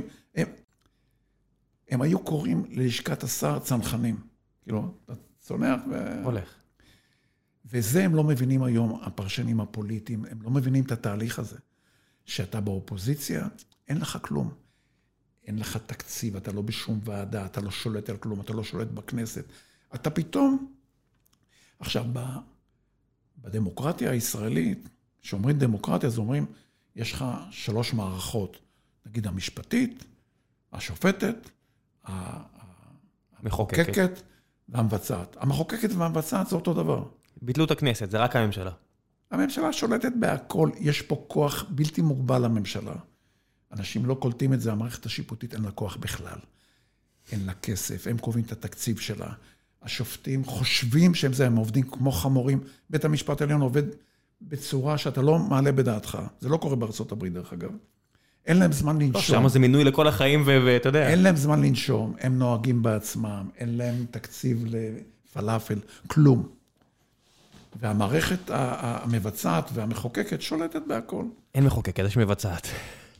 אז זה, אני מדבר איתך, שלהערכתי, בעת הזאת, ממשלת השינוי, יש ממנה הרבה מאוד ציפיות, אבל אני חושב שבנט צמח בערוגות הנכונות. אני לא הצבעתי בנט, אני לא חסיד שלו, אבל אני חושב שהוא צמח בערוגות הנכונות. אה, אה, אני חושב שהוא גם יש לו את מה שלנתניהו היה אז, אמנם זה לא, זה לא מקרין עליו כרגע. אבל... הוא אפילו לא שמונה שנים בתפקיד, כן? לפני שמונה שנים הוא, עשה מה שאני עושה, הוא לא עשה מה שאתה עושה. אנשים לא מבינים גם כמה זה משפיע שאיש צעיר עם רעיונות מגיע לתפקידים האלה. ו... וכרגע, אחרי שהממשלה הזאת תיבחר, אני אומר לך מניסיון, הדבר שישאיר אותה בשלטון זה רק התנהלות נכונה. זאת אומרת, אם יהיה אדם ליד ראש הממשלה, שהתפקיד שלו, כמו שהיה שלי למשל, כמו שאני גרסתי את התפקיד שלי, לראות שההתנהלות, זה לא משנה מה עשית. ראש הממשלה, בשיחות שלי עם שרון ובתפיסה שלי, אנחנו ניתחנו את, את תקופת אה, נתניהו הראשונה ואת תקופת ברק. והבנו שהם עפו ולא הצליחו בגלל התנהלות לא נכונה. ולכן, זה לא משנה מה אתה עושה, איזה רפורמות עשית ומה דיברת ומה עשית. אם אתה מצליח לשמור על הקואליציה שלך, שהיא לא רוצה ללכת, היא רוצה להישאר בתפקידים, שזה נורא קשה לשמור, זה, זה משהו שאתה צריך לטפל בו יום-יום. 60 אנשים? זה לא מעט. עכשיו, נתניהו למשל, לא הסכים להתמודד, ללכת להתמודד מול ברק, אלא אם כן הבחירות יהיו כלליות. כי הוא פחד שאם הוא יבוא עם 19 מנדטים של הליכוד, כשמפלגת העבודה שולטת בכנסת, הוא לא יצליח בתור ראש הממשלה. שרון אמר, תנו לי רק, אתה יודע, את הכיסא, אני בהתנהלות נכונה, אני אצליח. ואנחנו הצלחנו בלטפל באנשים נכון, בלשמור על הדבק הזה של קואליציה, יושבי ראש הקואליציה, ביום-יום, בשוטף. סתם לדוגמה, נגיד דליה איציק הייתה שרת הכלכלה, המסחר והתעשייה. היא הייתה מתקשרת אליי ואומרת, שמע, שרון לא בסדר, אמרתי, רק רגע, הייתי מעביר אותה, גם כששרון היה בתוך פגישה, מיד לשרון. מה נשמע, דליה, מה קורה, אני פה עם, באמצע פגישה, אבל מה, מיד הייתה משנה את הטון, כשהיא הייתה רגילה לברק, שהיא לא הייתה מסוגלת לדבר איתו, הוא היה מהמפלגה שלה. עד כמה חשוב במק... במקרה כזה, שאני משליך ממך, למשל, לא יודע מה, להלל קוברינסקי של יאיר לפיד, וכל מיני כאלה, כדי לתחזק את העסק הזה. זאת אומרת, הם הצליחו במה שהם רצו, הם יצאו למסע הזה, הלל ועופר שלח, שכבר לא איתם, ואחרים, שכולם היו פה כאורחים, והם יצאו למסע הזה כדי להחליף שלטון ולהניח את הישבן של יאיר לפיד בכס, וקרה. עד כמה החשיבות שלהם עכשיו כדי שזה באמת יתוחזק? תראה, החשיבות של הלל ושל לפיד הייתה בהבאת בנט לכיסא ראש הממשלה. בסיטואציה שנוצרה, כן. אבל בסיטואציה שנוצרה, בנט יהיה ראש הממשלה שנתיים וחצי. בתיאוריה. בהנחה שהוא יעשה כן, את כן. הדברים. תראה, גם לפיד, האינטרס שלו שהוא יהיה, אחרת לפיד לא יגיע. כן. ולכן, אם בנט ישכיל למנות לידו מנהל משרד ראש הממשלה, שהוא לא אה, האיש עם האגו, אלא הוא מבין את התפקיד, הוא מבין שהוא בעצם צריך לנהל את ההתנהלות. אני הגדרתי את תפקיד של מנהל משרד ראש הממשלה, זה לנהל את ההתנהלות. יש לך שם איזה שבעה מנכ"לים. אנחנו, אני גם גרסתי שמנכ"ל משרד ראש הממשלה זה לא האיש הכי חשוב. שהמזכיר הצבאי ומזכיר המדיני וכל האנשים האלה, אתה צריך לנהל אותם. התפקיד שאתה מתאר זה רם עמנואל, המקביל לרם עמנואל? כן, כן. זאת אומרת, כשאני מסתכל על, על אובמה שממנה אדם כל כך חזק, כל כך גס בכל המובן, שופל עם, עם כף, ובארץ אני רואה שבנימין נתניהו מינה כל השנים אנשים שהוא דרס אותם. את איילת, את נפתלי, את כל האנשים האלה. האם נפתלי ימנה מישהו אחר, אתה חושב? עכשיו תראה, וזה, אני אומר לך עכשיו, שלפי מי שהוא ימנה, אני אגיד לך אם זה יחזיק מעמד או לא. אני סתם אתן לך דוגמאות. נגיד שאתה צריך לתחזק את גפני וליצמן. אז ביבי תחזק בכל מיני שיטות שלו. אבל עובדה שבסוף, בסוף, ביום שהוא היה צריך, זה לא עבד. הוא מפסיד את המערכה. וזה החזיק הרבה יותר זמן ממה שחשבתי. אבל אני מאמין בהתנהלות. זאת אומרת, יש לך איקס יושבי ראש מפלגות, אתה חייב לטפל בהם. אה, עכשיו, באופן טבעי, כמו כל דבר, שאתה לא מטפל, גם בזוגיות עם שותף או, או, או, או בת זוג, אם אתה לא מטפל בזה, זה מת. עכשיו יש לך לא בת זוג אחד, יש לך עשרים בנות זוג. בהתחלה זה יושבי ראש המפלגות, מתחת זה השרים, מתחת זה סגני השרים, ויש לך... בסוף זה כל אצבע שמצביעה בעד, אתה צריך את כולם. ואתה צריך ביום-יום, מי שמנהל לך את ההתנהלות, צריך להיות עם מינימום אגו ורק לעבוד עבורך, ורק לראות כל היום שאנשים שצריכים אותך מטפלים בהם, לא עושים חשבונות, עושים רק את החשבון של מה טוב ומה נכון, ומתחזקים את הדבר הזה. לתחזק את הדבר הזה זה 24-7 של עבודה. גם לפעמים, יש לך לפעמים נגיד שר, שעלה לו השתן לראש, והוא פתאום מתחיל אה, לעשות בלאגן. גם לקחת אותו ולהגיד לו, אדוני, מחר בבוקר אתה תפוטר אפילו בלי שראש הממשלה יודע. דברים שקרו לי. שראש הממשלה לפעמים לא מעז לדבר בצורה כזו, ואתה מעז... כי הוא צריך לשמר את השם שלו. כן. רם עמנואל וברק אובמה, בדיוק. עכשיו, אם הוא ימנה... אה, עכשיו, מה הבעיה גם? שרון שהגיע לתפקיד, אנחנו ביססנו את כל הידע על כישלונות של אחרים. ניתחנו את הכישלונות של אחרים. איך... היא... ב... כל מנהיג, ברק, אה, אה, נתניהו ואפילו שרון, הם רוצים, שרון בהתחלה רצה בכלל להביא את מינהל מקרקעי ישראל למשרד ראש הממשלה. הוא חשב, הוא עדיין חשב שהוא שר בכיר. קשה להם נורא להבין שראש הממשלה הוא בעצם לא שר. הוא היושב ראש של התאגיד הכי גדול, נגיד באמריקה, והוא צריך רק לראות, כמו שדיברנו קודם, הלאה. ובמקרה הטוב, שאנחנו ננסה לזכור מי הם ראשי הממשלות שהיו במדינת ישראל ומה אנחנו זוכרים מהם, כמעט לא זוכרים מהם כלום. בן גוריון הקים את המדינה. בגין הביא שלום. שמיר, לא זוכרים בדיוק מה. מלחמת המפרץ, הוא ידע לשמור את סרט מטכ"ל לא שם. נגיד. נגיד. אה, שרון התנתקות, ביבי כרגע לא זוכרים בדיוק מה, עוד כמה שנים יכול להיות שלא יזכרו. זאת אומרת, שבעצם, בתור ראש ממשלה, עזוב, בנו יותר כבישים, רבין נורא, עם שבס ניסו מאוד להתעסק בגשרים וכבישים, לא זוכרים את הדבר הזה. זאת אומרת שההתנהלות בעצם, נתניהו חשב על השרידות, אמר, אני רוצה להיות ראש ממשלה הרבה שנים, אני צריך לשרוד הרבה שנים. והוא השקיע בזה מאמץ. אבל ההתנהלות תקבע אם בנט יחזיק את השנתיים וחצי או לא, לא שום דבר אחר. ותלוי מי מי הוא ימנה ואיך הוא יתפוס את התפקיד. שאלה אחרונה, ואז נעבור לשלב השאלות מן הקהל. אתה חושב שזה משנה שהם כולם בסוף גיאוגרפית כל כך קרובים? אני מסתכל, מירב, מרכז תל אביב, גדעון, מרכז תל אביב, בנט, עשרה קילומטר צפונה ברעננה, איילת, מרכז. אה, מרכז צפון, אה, ניצן, מרכז צפון, אז... ויש עוד, לא יודע מה, מישהו מרע"מ שיצטרך כן, לדבר איתו. ליברמן באפשרות. בסדר, ליברמן אה, נראה לי, זה גם חצי שעה נסיעה והוא פה מספיק. אה, זה, זה משנה משהו שהם כולם בסוף יכולים פשוט לבוא לבית של אחד מהם ולסגור דברים? בניגוד לסיטואציות שבו באמת יש גפני שהוא באמת בעולם אחר, וחבר'ה מהדרום שהם באמת בעולם אחר, וחבר'ה בירושלים, וחבר'ה פה וחבר'ה שם. זאת אומרת, הוא אפילו אומר, אני לא צריך לבוא לבלפור, כי אני מעדיף להישאר פה.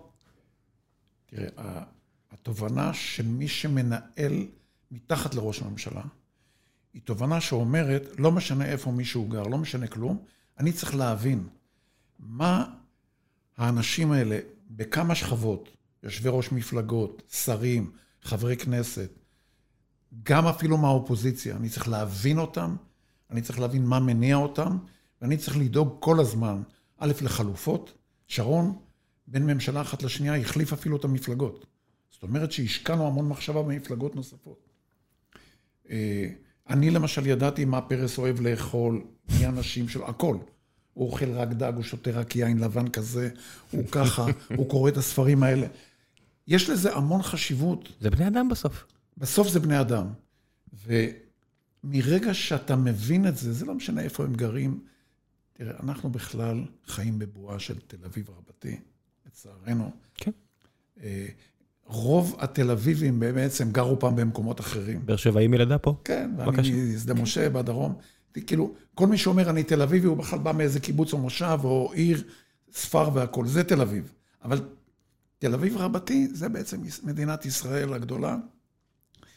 ורוב הצעירים בפריפריה מגיעים לתל אביב כי צריך ללמוד, צריך לעבוד, צריך... כן, זה לא טוב לנו, אבל זה מה יש. זה מה שיש. ולכן זה לא משנה איפה אנשים גרים.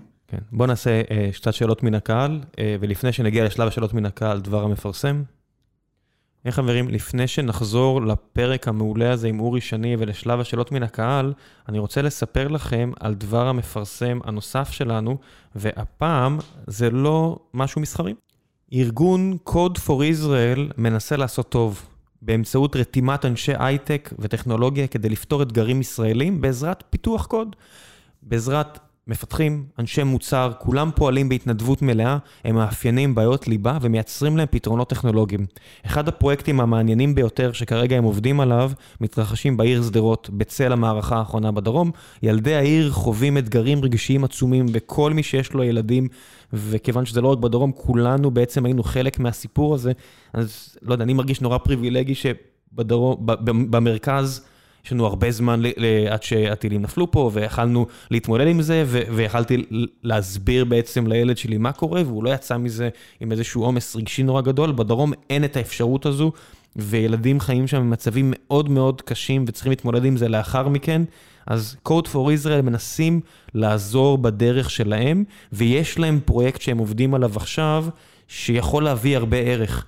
אז אם אתם מפתחים או אנשי מוצר מנוסים שמחפשים משמעות נוספת בזמן הפנוי שלכם, כל שפת תכנות סטנדרטית של פרונט או בק תעבוד פה. במקרה הזה אני יודע שגם מחפשים אה, גם אנשי מובייל, הם מאוד ישמחו לכל עזרה אפשרית. אני אשאיר לכם לינק להרשמה לכל מי שרוצה לקחת חלק בפרויקט, ותנסו, תראו אם אתם יכולים לעזור. זה יופי של דבר, פרויקט באמת אדיר שיכול להביא הרבה מאוד ערך לחבר'ה שבאמת עברו, עברו שנים מאוד מאוד קשות, קשות, עברו ועוברים, לצערי. ועכשיו, בחזרה לפרק עם אורי שני, מקווה שאתם נהנים. וחזרנו, והפעם זו הייתה מטרה טובה אה, ולא כלכלית, שמתעסקת גם בשדרות, ואם כבר שואלים על שדרות, אז צפריר בן עמי שואל על דעתך על תוכנית ההתנתקות והמצב בעזה. תראה, אני לא הייתי חסיד תהליך ההתנתקות. אבל בדיעבד אני חושב שלא היה לנו מה לחפש שם בגדול, יכול להיות שאפשר לעשות את זה אחרת. המצב בעזה הוא מאוד מורכב, יש בו כמה פנים. אחד, התפיסה האסטרטגית של הפרדה בין עזה ליהודה ושומרון, צריך לזכור שהייתה פעם תוכנית של פרס ו- ו- ואפילו ברק, לעשות כביש בין עזה ליהודה ושומרון, לחבר אותם. לחבר אותם זה לא נכון. שתיים, גם המצב הבינלאומי בעצם, עזה זה כמעט מדינה בפני עצמה, ולמרות שבעולם כועסים לנו והכול, אבל יכול להיות שבעתיד, אם יבנו שם נמל ושדה תעופה ונשלוט בזה ונפרז אותם, זה יכול להיות אונג קונג של העתיד. צריך רק לראות איך לעשות את זה, זה לא כזה פשוט, אבל צריך להסתכל קדימה באופטימיות ו... ולקוות שנצליח לקדם את המצב בעזה ל- ל- ל- למקום אחר, וכשאין ברירה, לתקוע להם הכי חזק שאפשר. עד כמה, ש... כראש ממשלה ואנשים שמסביב לראש ממשלה, יש את העניין הבינלאומי, הרי בסופו של דבר מדברים הרבה על המצור שישראל משיתה על תושבי עזה, אבל בסופו של דבר מעבר רפיח זה, זה מצרים, זה לא, זה לא ישראל. זה שהוא סגור זה החלטה של מדינה ערבית, לא מדינה יהודית. עד כמה בסוף ראש ממשלה בישראל נמצא בקשר מתמיד עם שותפיו פה לשכונה. א', ראש הממשלה במדינת ישראל בקשר מאוד הדוק עם נגיד מלך ירדן, או בקשר מאוד הדוק עם, עם נשיא מצרים, גם בתקופת שרון אני זוכר וגם היום. כולל... איך קשר כזה נראה?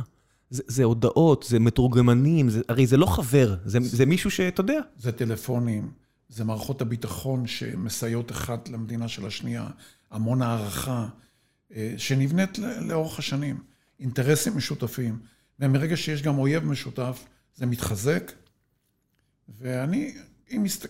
תמיד צריך להסתכל פעם אחת אחורה, 70 שנה, אחורה, מאיפה באנו, ואולי 70 או 100 שנה קדימה, לאן אנחנו הולכים. אני בן אדם אופטימי, אני מעריך שעזה כמו, כמו גם שאנחנו מקווים בלבנון, תראה, בסוף אנחנו יכולים לספק לשכונה שלנו עבודה, אה, אה, טכנולוגיות חדשות, ביטחון, הרבה מאוד דברים. אני מעריך שבעתיד זה מה שיקרה.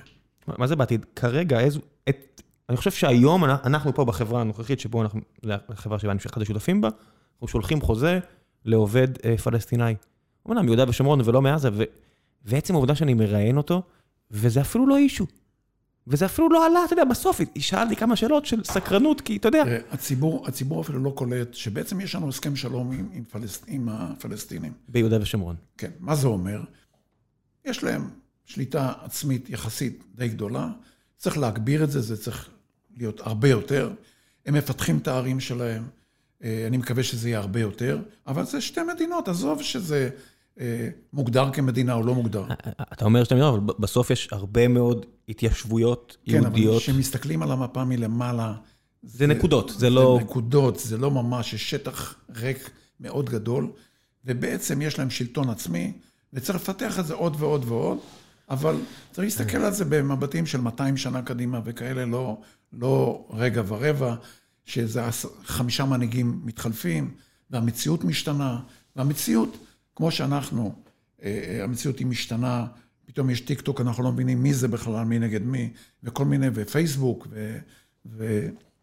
והדברים אה, בכלל נקבעים במקומות מאוד מעניינים, והכסף יש לו השפעה. אז אני מאמין שבעתיד הדברים יראו אחרת.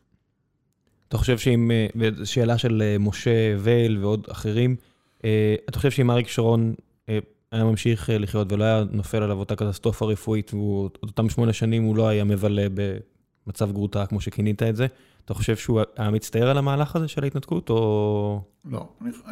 הוא האמין שההתנתקות היא חלק מתהליך ש... שהוא מחויב כלפי העולם, והוא יאפשר לנו לפעול ביהודה ושומרון אחרת.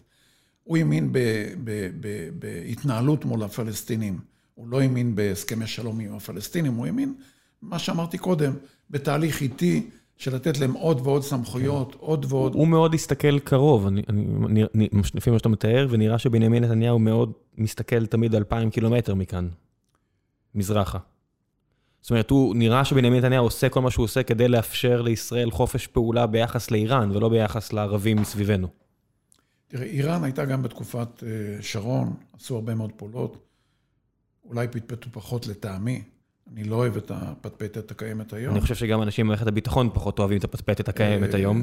כי יש דברים שצריך לדבר עליהם פחות ולעשות יותר, אבל בגדול, הקרוב והרחוק בשכונה שלנו מתחברים. זאת אומרת, שאפו לנתניהו, אבל זה תהליכים שהתחילו מזמן, שאפו לנתניהו ולטראמפ על הסכמי השלום. יש להם חשיבות, יש להם משמעות, גם ביחסינו עם הפלסטינים.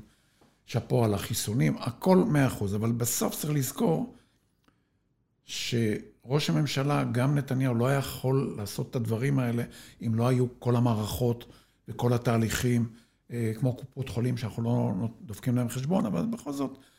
מישהו... המבצע הזה תוקתק לעילה או לעילה, אני לא יודע איך אתה חווית, אבל כשאני קיבלתי את החיסון הזה, אני, אני ממש הייתי גאה. ממש, זה, זה, אני לא זוכר תחושה כל כך גאווה, כל כך חזקה במדינה, כי כמו שאתה אומר, דברים ביטחוניים... אבל זה לא רק למדינה, זה לתקופה שאנחנו חיים בה. כן. שהמדע מאוד מתקדם. בוודאי, אני מדבר מהבחינה הזאת, של, של משהו גדול ממני. אתה מבין? כן. זה מאמץ מדעי של חוקרים טורקים, גרמנים, שעם חברה אמריקאית... לא, לא, גם שבתוך יום ורבע הם הגיעו למצב הזה, דבר שלוקח 15 שנה. שנה. שנה ונגמר. וגם בישראל, שזה תוקתק בצורה... אני בעצמי הלכתי לקבל חיסון. עמדתי נפעם, שתי דקות, הופ. כן, כולם נחמדים, כולם שלווים. היה מדהים, לא ישראלי כמעט. לא, זה מה שאני מנסה להגיד, זה... אני כל כך רוצה עוד מזה, זאת אומרת, אפשר לדבר כמה שרוצים הייתה בסוף... תחושת גאווה, כאילו זה איזה מבצע צבאי שאנחנו כן, אבל רגילים. מבצע צבאי אני לא מרגיש, אתה יודע, מבצע, מבצע צבאי, אני, אני השתחררתי ב-2005, ומאז, אתה יודע, חבריי שנשארו במערכת הביטחונית מדי פעם זורקים לי איזה משהו שזה, והם הם יודעים לשמור על שקט, כי אני קשקשן גם עם כל הכבוד, וטוב שכך, טוב שהם לא מספרים לי, ופה אתה ממש חווה את זה על ידך. אתה חווה בריאות, אתה חווה שגשוג. אה, זה היה משהו שהוא באמת גאווה מטורפת של כל המערכות. כן, זה מה שאני רוצה להגיד, שזה זה לא יכול להיות בן אדם אחד. אי אפשר. לדבר על זה עם מונחים של בן אדם. אחד. מגיע, תראה, ראש הממשלה, בגלל שאנחנו, כל כישלון מייחסים אליו, שזה, גם אה, בעיניי... שזה גם אה, לא נכון, אז גם כן. צריך לייחס לו את ההצלחה. טוב, בוא נעשה עוד שתי שאלות ונחזור לימינו. פרץ יפין שואל, לעומת היחסים הלעומתיים של נתניהו עם התקשורת, מלבד אה, כיסים של שופרות, איך אה, שרון התנהל מול התקשורת? שרון א', עבר תקופות מאוד ארוכות שהתקשורת הייתה עוינת אליו. היו שלטים עליו רוצח, והתקשורת לא פרגנה לו. ואז הוא תמיד, כשהתקשורת פרגנה לו, הוא אמר, אל תתבשמו, כי זה יכול להשתנות בשנייה. אבל הוא מאוד השקיע, לא רק בתקשורת, בכלל, בקשר מול אנשים, גם אויבים שלו או שונאים שלו, להיות מאוד, מאוד בן אדם. זאת אומרת, הי- הי- הייתה לו איזו תכונה שהיא כפרית יותר, שהיא אה, יותר מקובלת על חקלאים, להיות, נכ- להיות נעים הליכות. אגרסיבי ידעו שהוא כבר. נעים הליכות זו הייתה הפתעה. זאת אומרת, אם הייתה מגיעה אליו אישה, בין אם היא שרה ובין אם היא חברת כנסת ובין אם היא סתם אישה, הוא היה קם, למרות שמבחינתו לקום היה צריך מנוף, אבל הוא היה קם, שזה מבצע מבחינתו.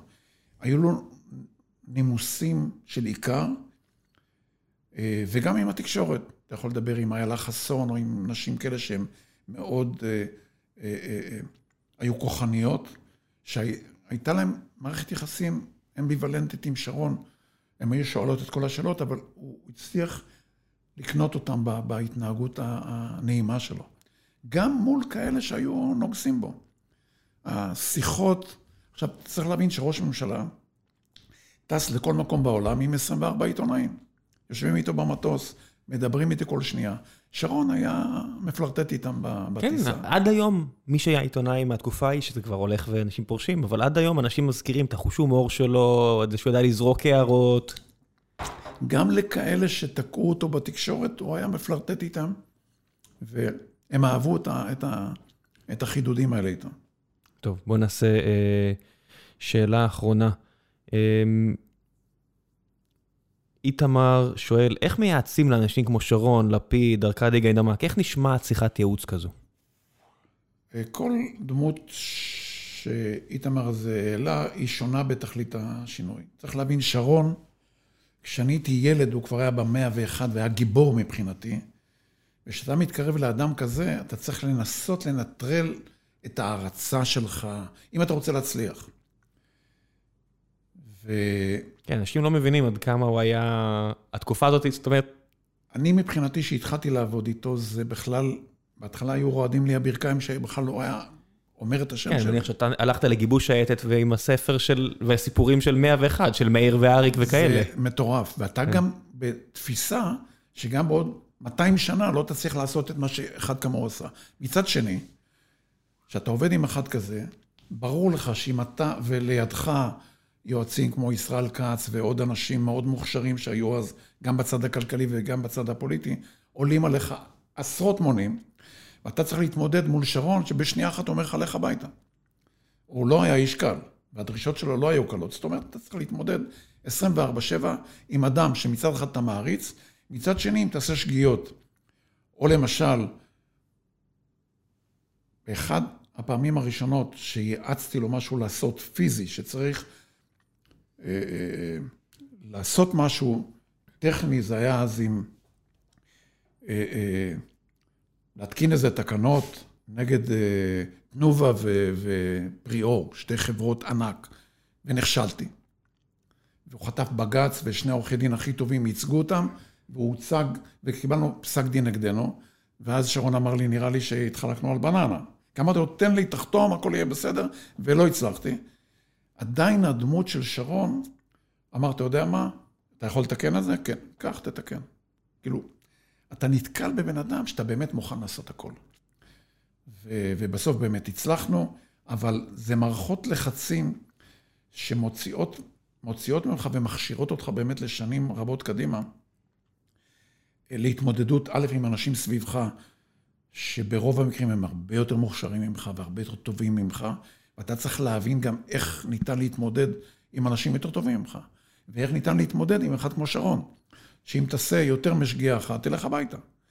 זה התמודדות לא פשוטה, והיא מכשירה אותך, או שאתה נכשל, ואם אתה מצליח, זאת אומרת שאתה בעצם הוצאת מעצמך הכי טוב שאתה יכול, וזה מסע עם עצמך של הרבה שנים, ששם אתה מתמודד. מה שבארצות הברית אה, יפה זה שאתה רואה שאת התפקידים האלה של Chief of Staff, זה לא כמו בארץ, ושפה, אני עבדתי עם איילת שקד, היא מהנדסת חשמל, כן? עבדתי את השנתיים והיא לא הוציאה מילה. היא הייתה חיילת, ניסיתי כל הזמן להוציא ממנה לכלוך ולהוציא קשקשה, ניסיתי להוציא ממנה מה, היה שם מילה היא לא הוציאה על, על מה שקרה בבן משפחת נתניהו ובלשכה. כי, אתה יודע, דפקו וזרקו אותם. ומהבחינה הזאת, וכשאני מסתכל בארצות הברית, המנכ"ל של אמזון עכשיו היה ה-Chief of Staff של ג'ף בזוס. רם עמנואל נהיה ראש עיריית שיקגו, אתה יודע, אצלם יש כבוד למי שמנהל את התהליכים. ובארץ, אני מקווה שיחזירו את זה, כי מה שקרה בשנים האחרונות, שאיבדו את הכבוד לאנשים שעושים את העבודה, והכל זה רק ביבי, לטוב ולרע? כששרון נהיה ראש הממשלה, בדקנו ב... בכמה מדינות בעולם, כולל בארצות הברית, איך מתנהלים. ולקחנו את Chief of Staff, ואני נהייתי מנהל משרד ראש הממשלה, כי הבנו שזה התפקיד הכי חשוב. וניסינו לה, לה, להביא אותו לפה, וגם אצל אולמרט היה Chief of Staff, ומאוד הצליח. ושם זה נגמר. בסדר, אבל אתה שואל אותי, כן, בצלאל בנט, זה התפקיד הכי חשוב במשרד ראש הממשלה. הוא מיוחד, הוא מחייב אדם שמסוגל להתגבר על ראש הממשלה, זאת אומרת, מסוגל להתמודד עם ראש הממשלה ולהגיד זה כן וזה לא, ולשים את... ושראש הממשלה סומך עליו. אה, מאוד קשה. גם אצל נתניהו וגם אצל ברק, הוא לא סמך על האנשים שלו. הוא חשב שהוא יותר טוב מהם. לא, אנשים שהיו סביב אהוד ברק וסביב בנימין נתניהו הם יריביו הכי גדולים. אלדד יניב פחות או יותר הקדיש את חייו להילחם באהוד ברק מאז שהוא סיים. תיקח, תיקח את תקופת שרון ותראה שעד היום, אני אומר לך, ש-90% מהדברים שקרו שם אף אחד לא יודע בכלל. אף אחד לא פטפט, אף אחד לא מדבר, אף אחד לא שמעת על שום, והיו דברים. בסוף, כשאתה לא שומע על הדברים, זאת אומרת מישהו טיפל בהם. ובטח ש-Chief of Staff לא יכול לטפל לבד, הוא צריך לדאוג שאנשים יעשו, שזו חבורה של אנשים שמבחינת שרון היו מאוד מסורים.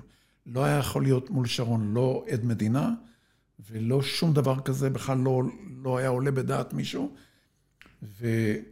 והתפקיד של ראש הממשלה וכל הצוות מסביבו זה 24-7 של מערכה. אין לך זמן, זה כמו F-35, אתה אופטי לסוריה, אתה נחת כבר קפה, כאילו אין לך, הכל במבצעים מהירים, אין איזה אישי, כאילו, אתה צריך להיות מסונכרן עד הדקה, ואתה צריך שזה ינוהל כמו שצריך, וכשזה מנוהל כמו שצריך ועובד כמו שצריך, אתה לא רואה את השגיאות. יש כל הזמן פאקים, זה לא פשוט. כן, זה שותף לי פה שמנכ"ל את החברה גיל, תמיד אומר שיש ישיבה טובה, וכולם אומרים, טוב, אפילו לא היה צריך, אפשר לסגור את זה, זה כי מישהו עשה עבודה ממש ממש טובה וסידר את הכל. אני אגיד לך... והביא את האנשים הנכונים ועשה את המצגת הנכונה. התפיסה של ישיבות עם ראש הממשלה, אנחנו הבאנו אותה למצב שזה הצגה. זה פגישה שכאילו ראש הממשלה מקשיב, אבל מראש יש לנו, גם אנחנו יודעים מה, מה הסיפור, גם יש לנו את הפתרון כבר, וגם הבן אדם יודע מה הפתרון. זה כולה הצגה. פורמליטיז. עכשיו, גם במועצות מנהלים של האנשים שמקשיבים פה, שהם יושבים במועצות מנהלים גדולות או קטנות, כשאתה מביא משהו למועצת מנהלים, אתה חייב שזה יהיה אותו דבר. זה משהו שלמדנו פה, כי זה לא פעם ראשונה שלנו, ישיבת דירקטוריון זה בדרך כלל, אחרי שכבר כולם שמעו הכל. לא, וכבר יש את הפתרונות, אחרת, באמת, זה לא... זה לא צריך להיות דיון. בוא נגיד ככה, אם זה דיון, כנראה שבאמת אחר הפגע במאוורר. אם יש דיון, יש בעיה. אתה צריך שהכל יהיה סגור והכל זה, וזה... וזה עבודה? זה עבודה. חלק מהמנהלים, למשל, בתאגידים הגדולים, אתה לוקח מנכ"ל, הוא אומר לך, תשמע, אם אתה מוריד ממני את מועצת מנהלים, העבודה, לא, מועצת זה מנהלים, העבודה שלך. זה חלק מהעבודה, חלק זה לא, גדול זה לא מהעבודה. חלק, זה העבודה שלך. וחלק לא מבינים את זה. אלה שמבינים מצליחים. כן. טוב, תודה רבה רבה על הזמן שלך. היה לי כיף גדול וזכות גדולה. גם לי, תודה רבה. ובהצלחה לבנט בדבר הזה. ביי.